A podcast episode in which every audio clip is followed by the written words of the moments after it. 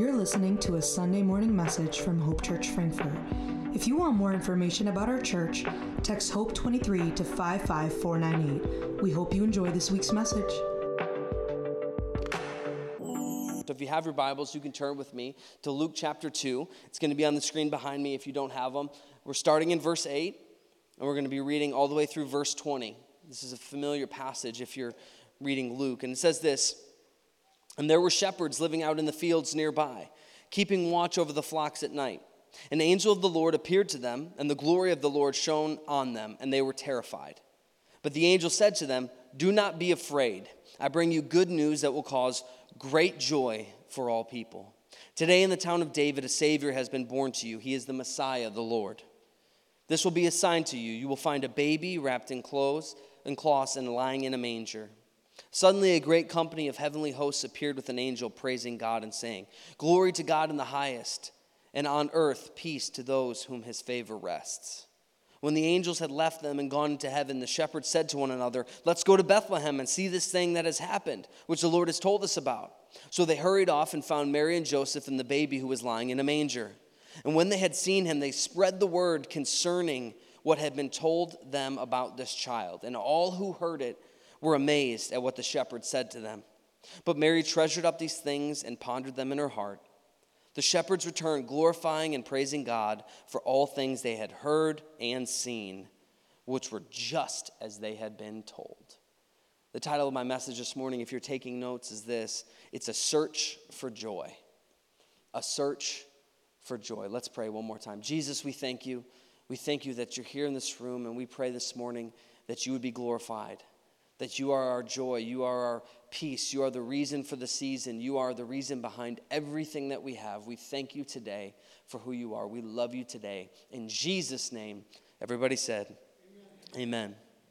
Now, I don't know if it's because I'm getting a little bit older, um, but I find myself looking for joy a lot in life, looking for little moments of joy. Do you guys know what I'm talking about? Little moments of joy that can just stick with you. And last night, uh, Abby Hudson and I drove to Aurora and we were, went to go see the lights. It was through this, you drive through the zoo, it was a drive through light show.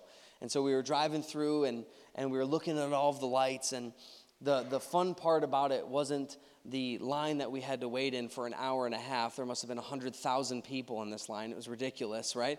But it was awesome. It was a great light show. If you want to check it out and, and wait 45 minutes, go for it.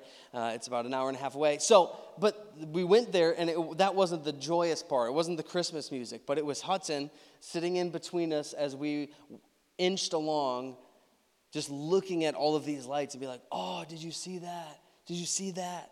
Did you see that? Oh, that's like a that's like an ice skating rink. That guy fell over. Or look at there's an elephant. And I'm like, why is there an elephant in Christmas? I don't understand, you know, but they had an elephant there. I guess it's a zoo, right? And, and just all of these cool lights and just look at the reindeer. We're going under a light thing. All of the joy and the awe that he had, that was the beautiful thing about it.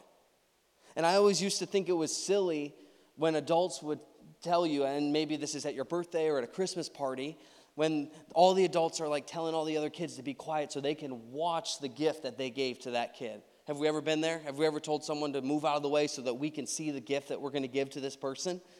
I was always like, what's their problem? You know what I mean? Like, do they do, like, why are they doing this? And now I know.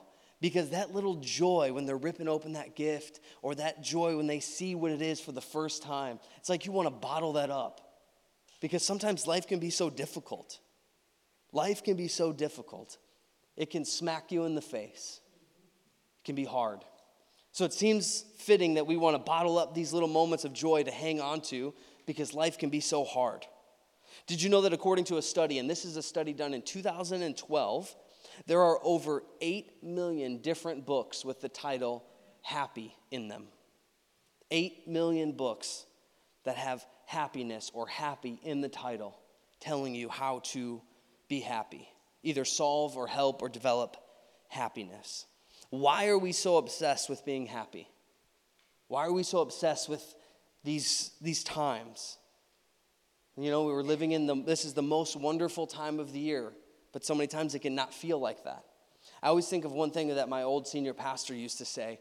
He used to say this about ministry. He said, Ministry is a full contact sport. Nobody's running around pulling your flags. He's like, they're going for the knockout, they want a concussion. Right? And I think that's the reality of life. Life is a full contact sport. People in the day to day, they're looking to knock you out. They're not looking to just pull a flag and say, I gotcha. They want, it's a full contact sport. Not to demonize anyone, but the reality is whether it's somebody, whether it's a situation, whether it's stress or anxiety or depression, there are things that want to knock us down. And life can certainly feel like this. In human history, as you look back through it, it's not just a joy fest throughout human history. The biblical narrative and the, sh- the story of the Bible shows us the corruption of our own selfishness and the corruption of our sin and what happens and how broken we truly are. The story of the Bible is a beautiful one, but it's also marked by death and loss and pain. But in this, we have hope. Because the biblical faith offers a unique perspective on joy. It's an attitude that God's people adapt, not because of happy circumstances, not because of things that are going in the right direction, but our joy is based on the hope and promise found in Jesus. We're not in search for happiness, we're in search for joy. Luckily, this morning I came to tell you that joy can come in the person of Jesus into your life. This world, happiness is so fleeting but we're searching for something that's so much deeper. Let me give you a little context to what's happening before the story. We didn't read all of it. But what's happening in the story is Caesar Augustus has declared that everyone must return to their hometown for a census of the empire. How many of us remember the 2020 census when all of a sudden you had some random person knocking on your door using your doorbell? How many of us don't even have a doorbell because no one comes to our front door anymore, right? It's like, we're like, what, what, what, do, what do you want? Is this a scam? You know, you want to know my name? No, I'm not telling you my name, right? Imagine this back then, right? The census that was happening. Can you imagine the disruption that it caused? I think when I always think about the paintings and the movies about Mary and Joseph heading off to Bethlehem, it's always like this peaceful road. No one's there. That's not how it was. I mean, the reality is, is it was like I-80 on a Friday at three o'clock. Like it was log jammed. It was rough, right? From Nazareth to Bethlehem, it would have been jammed with travelers. And travel would have been even more difficult for Mary, who had been eight or nine months pregnant at the time. And when they finally reached Bethlehem, Joseph and Mary, they found it packed to the gills with people who had gotten there early, people who planned a little bit better. They took the early megabus and they made it there before them. These whole families arrived with children and servants, and, and they had animals. They had all these ways to make it there. And not everyone could fit in the available rooms. So the courtyards would have been like a scene out of a movie. They would have been making fires in the middle of the courtyard. They would have been sleeping on the floor. It was just this, this picture that I can't even describe to you how many people were jammed into this one little place. Peace and quiet would have been the last thing that you would have been able to find in this area. The stables would have been filled with the animals from these travelers, and space for this young couple would have been limited. And Mary, when she went into labor, all peace and calm would have completely disappeared. And luckily for Joseph, men at this time didn't even, they, their, their bride went into labor and they were like, see ya in a couple days. And they left. Like that is literally what happened. And then the women in their life would come around, and, and, and there's maybe some men who have done that here. I wouldn't, but you know, go for it. Do you, man? And, and so Joseph is gone, but Mary is going through this. And think about that. They traveled there alone, so she doesn't know anyone.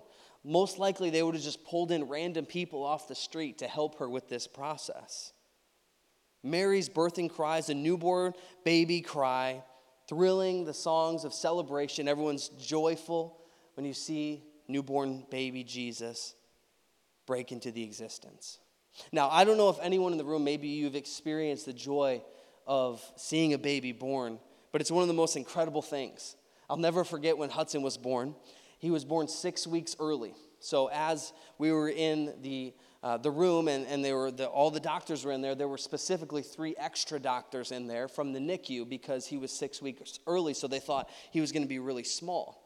And I'll never forget, you know, after Hudson comes out and the crying and the screaming, and it's just the most incredible thing.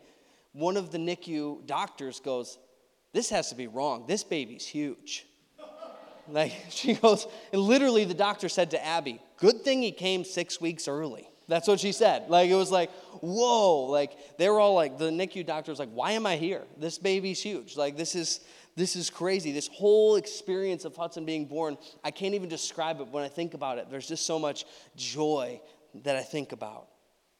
And the reality is, is how many of us in the room, when we see a baby, we're like, I got to hold that baby. Leah's not here, so we can't make a joke about her, but you all know. A baby walks in, you hear her from the other side of the room, right? Oh, we got to get to the baby, right? We got to hold the baby. Why? Because when you're holding a baby, it's like nothing else matters in the world. There's just a joy. That's where Mary's at in this moment. That's where Mary and Joseph are at, leading up to this moment. Jesus has been born, the hope has come. And in a field outside of Bethlehem, are these shepherds, these group of shepherds that are walk, watching their sheep and flocks at night. Now, typically, when we think about shepherds from the Christmas story, what I think about is like cute little boys. And maybe it's because uh, Christmas programs going up in church, right? But you always think about the little kids who are like baggy clothes on and they're holding their staffs, right? You always think about the cute little boys. That's not the reality. These shepherds were tough guys. Like they were Union 260 or something. You know what I mean? Like they were like blue collar dudes that were out in the field, hard nosed, hanging out with, with the sheep, taking care of them. They were anything but cute and small. They were the lowest of the low in the Jewish society. In fact, they were given this so that they would stay away from all of the people. Stay out in the shepherds, stay out in the fields, don't come near us, is what people said. They were a nomadic group who lived off the grid and they would travel in the pastures. Single men without children, and they were definitely not clean and didn't smell good. They were considered second class and untrustworthy. Now, check this out. These are the last people on earth that any of the biblical experts thought the Messiah would be revealed to. But actually, when you understand who they are, they might be the most qualified. Let me explain it to you. I'd never seen this before, but it's really interesting in some study and a lot of times I do study as a group. And what I mean by that is, I mean, me and Abby talk about the messages. She has all the good, good ideas, and I steal them on Sunday morning. so we were talking about this. And these shepherds, I want you to get this. They're in the field outside of Bethlehem, right? So we know that because it says that in the same country that Mary and Joseph were in, outside in the same country were the shepherds, right? You see that in the scripture right there in front of you.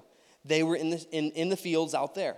These shepherds, specifically from this area in Bethlehem, were known for tending the sheep that were specifically designed and created for the temple sacrifice. So that means that these shepherds were specifically trained to not only know what to look for, but how to examine the perfect lambs that would be sacrificed for the sins of the people in Bethlehem. They were the ones who knew what was good or bad and what would be right to be sacrificed. Remember in Exodus chapter 12, I have it on the screen behind me. This is what they would be looking for. Your lamb shall be without blemish, a male a year old. You may take it from the sheep or from the, gro- from the goats, and you will keep it until the 14th day of this month when the whole assembly of the congregation of Israel shall kill their lambs at twilight.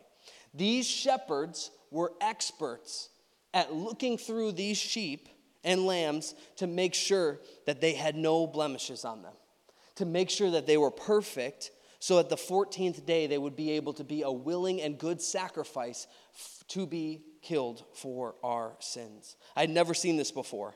And I think the reality is, God knew exactly what he was doing when he announced the birth of his son to these lowly shepherds, these people that get a bad rap these lowly shepherds in the middle of a field. These same shepherds are the ones who were preparing the lamb for a slaughter. These same shepherds are the ones who run and see Jesus lying in a manger, another lamb that they checked would eventually be slaughtered. Look at the poetry of God. It's beautiful. I don't think this is by accident that in the middle of this country, these are the specific shepherds that went to examine Jesus. This is God saying from the very beginning of Jesus' life, My son came to die. He came to be the sacrifice, the atoning sacrifice for all sins. The perfect Lamb of Jesus, who was born without blemish, who lived a life without sin, was held on a cross for the sins of the world. So often it had been preached in my mind, and I've even preached this before, to be honest, that it was these, like, it was these lowly shepherds, and it was an easy preaching moment for me. It was if God can reveal himself to these lowly shepherds that are, that are so worthless, then he can reveal himself to us, right? It's an easy preaching point. But I think I mix and, and miss the complexity and the intricacy of God and his handwriting on the gospel. He was so thoughtful, so detailed, that he made sure it was these specific shepherds that checked him out. And he said, You go and check out this lamb without a blemish. I hope that brings you some joy this morning. Because I know as I was reading about it, it kind of got me all fired up. Like I was like, whoa, I wonder else what's in the Bible that I don't understand, that I've been reading over again and again, and I just don't get it. Uh, that God took a beautiful picture and He painted it so more detailed than I could ever understand.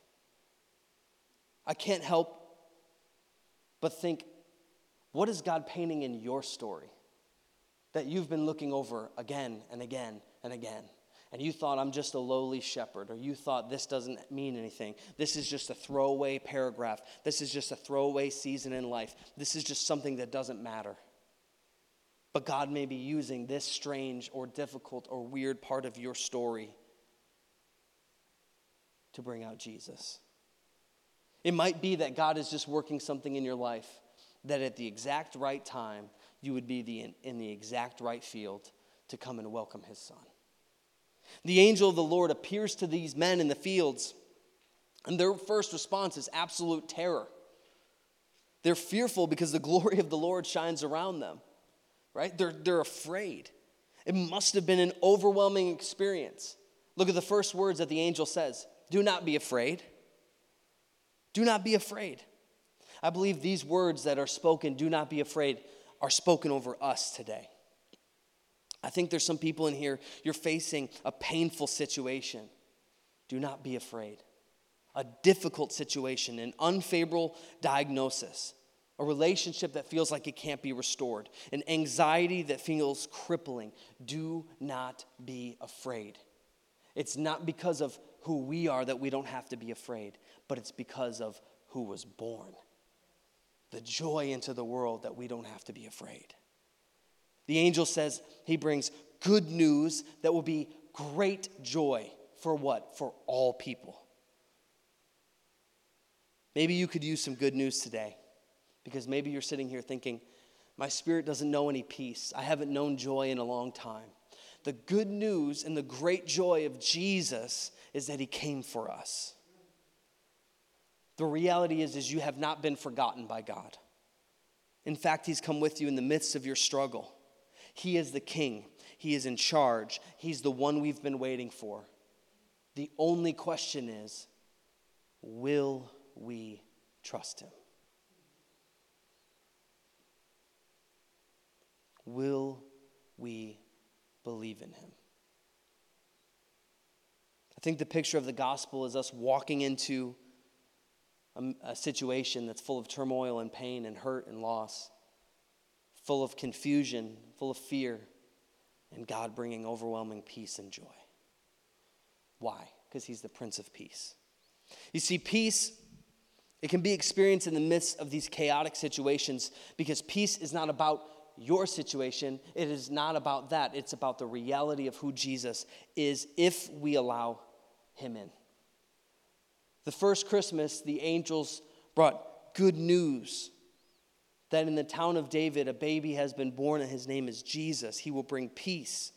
Luke is borrowing from the promise in Isaiah talking about Jesus, keying in on the reality of when David was king in the good old days. Everyone who reads this gospel is thinking about the good old days of King David, the good old days when everything was great. This time, however, would be better than David because Jesus is the new Adam. He is the King of Kings and the Lord of Lords, the one who will not sin, the one who will not fall to Satan, and the one who will be sacrificed. This baby that they found wrapped up in a manger is the God of the universe. And he'd moved into the neighborhood. This peace would not come from a mortal man, this peace would come from the divine. I want to read a couple verses again together, starting in verse 13 through 18. Suddenly, a great company of heavenly hosts appeared with the angel praising God. Praising God. Listen to this angel is just singing the praises of God. Glory to God in the highest, and on earth peace to those whom his favor rests, which his favor rests on all who accept him.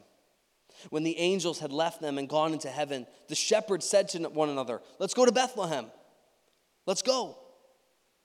Let's go see this thing which has happened and which the Lord has told us about. So they hurried off and found Mary and Joseph and the baby lying in a manger. What did they go and do? What did they go and do immediately? They said, Let's go. Let's see what happened. As the kids would say, bet. And they started running, right? Let's go. Let's do this. They didn't wait.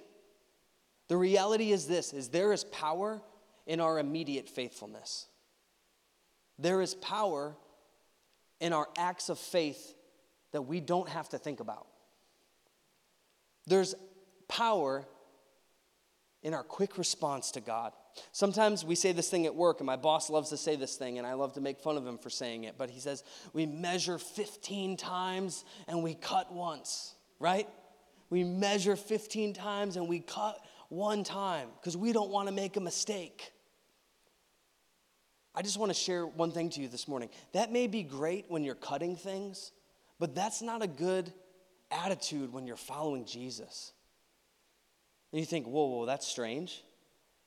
Because each time I'm measuring those 15 times before I cut, I'm allowing myself to get in the situation and not trusting God to just do what He said He was going to do.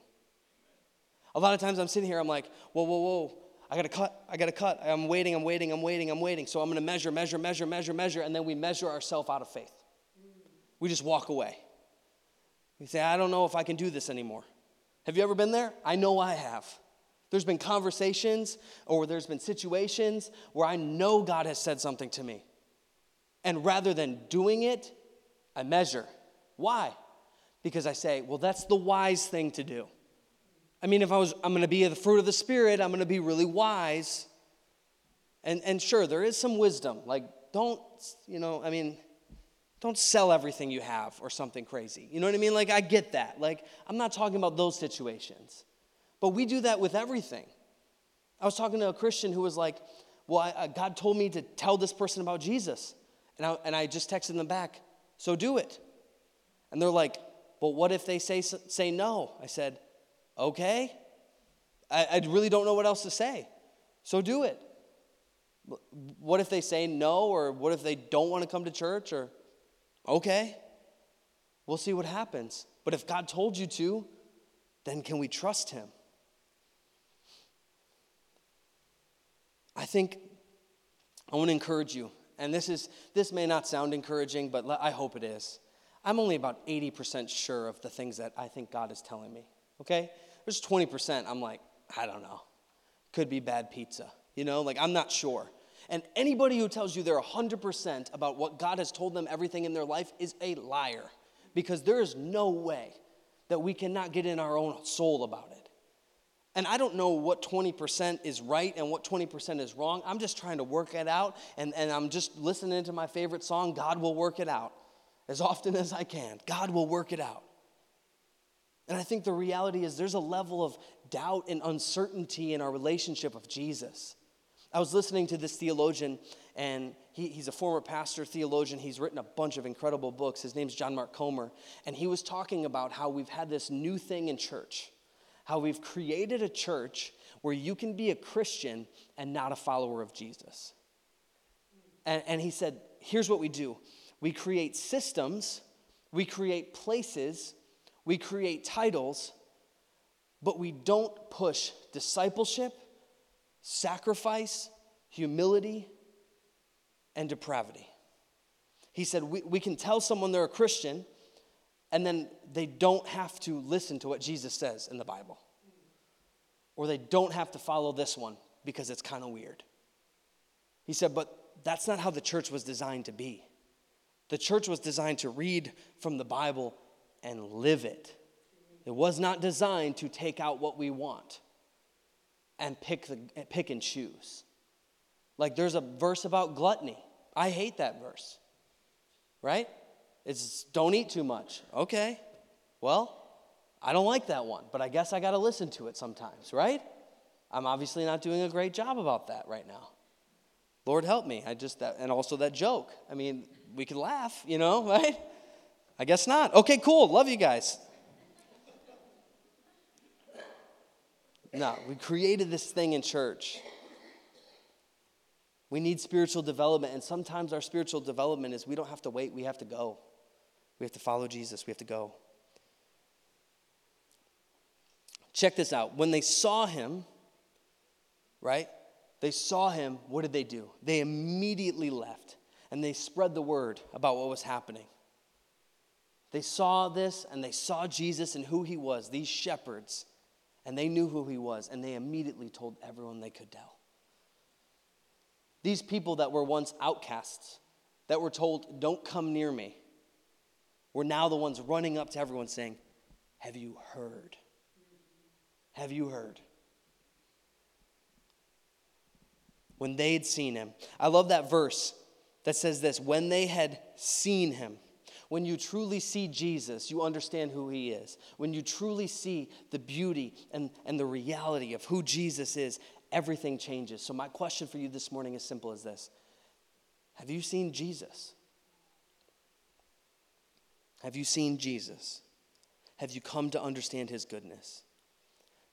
First of all, if you haven't, then I want to invite you on a journey of laying down your life to trusting in him each and every day. There is no poof, right? It's a process. Sanctification is a process. You are saved immediately through the blood of Jesus and the, and the words that you speak when you confess with your mouth and believe in your heart that Jesus is Lord. But you are not sanctified in that moment. You still have to work on some stuff. It may take you a lifetime to work on some stuff. It's a journey, same as it is as the shepherds. So if you're here and you say, you know what, there's some unrepented things in my life, there's some things that I don't want to deal with, and I, I, I feel like I need to move forward, then I want to encourage you to do that. But I want to end with this verse. It's Luke 2:20. Luke 2:20. It says this: The shepherds returned, glorifying and praising God for the things that they had heard and seen which were just as they had been told. They went back to work. They went back to work, but they went back in a different way. They went back glorifying and praising God. They went back filled with joy, true joy, not based on any circumstance, not based on any situation, but joy because they had seen Jesus. As I was writing this message, I realized something very important.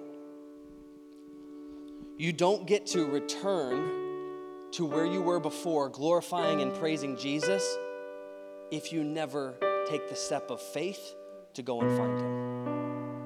All of us want the moment when we run into the field and we're glorifying and praising God and we're like, everything's great, everything's good, this is awesome. But the only reason they got that is because they ran.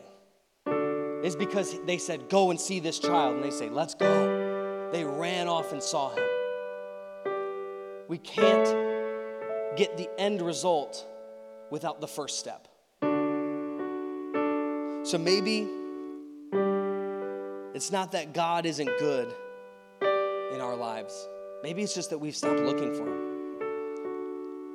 Maybe you've become content in your field. And if an angel were to come in front of your life, your metaphorical field, if an angel were to step into your life, you wouldn't move anyways. You'd think, whatever, this is just another day. Maybe you've become okay with your struggles. Maybe you've become content with where you're at. Rather than running to a baby in a manger, it's easier to stay stuck in our own mess. and we're wondering why don't we have joy anymore? It's really simple. If you don't run to find him, you cannot come back praising him. So this morning, run to find him. Run to Jesus. Invite him into your, into your daily life. Invite him into your mind. Invite him into your hurts. Invite him into your soul. I want to ask with heads bowed, eyes closed all over this room, if you're here and you say, you know what, I just want to invite Jesus into my situation right now. I want to invite Jesus into my situation. I see that God's doing something. I want to get up and move. I want to go. I want to trust Him. I want to follow Him. I want to take a step of faith. Or you know what? Maybe you just want to acknowledge that you've become content in your field and you're not really sure. It feels like joy is hard to find and peace is a place that you no longer know. If that's you and you're here and you say, you know what? I want to take a next step. I want you to pray with me. I want you to pray for me. On the count of three, I'm going to ask you to shoot your hand up just so I know who I'm praying for. Tell you what, today my hand's raised because I need more of Jesus. I need to be quicker to follow him. So if that's you on the count of three, you can shoot your hand up. One, two, three. Yeah. Yes. Yes. Yes. Yeah. You can put your hands down. Heavenly Father, we thank you this morning that you are good. We thank you this morning that you perfectly designed your word to speak to us, that you perfectly and intricately designed it so that the shepherds that were standing outside of Bethlehem could proclaim the reality of that you are the king without blemish, that you are perfect, that you came to be the atoning sacrifice for us, and that when we come and we run and we see who you back into our life, no matter the circumstance, no matter the situation, no matter the diagnosis, and we can go back glorifying and praising you. Today I pray that joy would be found. Today I pray that peace would be found. Today I pray that as we walk into difficult situations, we would walk with the joy that only you can bring. Heavenly Father, we ask in this time that you would fight depression, that you would fight anxiety, that those who are dealing it that, that they would feel it diminish in their mind that the things that they fought before, as they give them to you daily, they would continue to trust you and they would see them dissipate. We ask for your strength. We ask for your glory. In Jesus' name. Everybody said, Amen. Amen.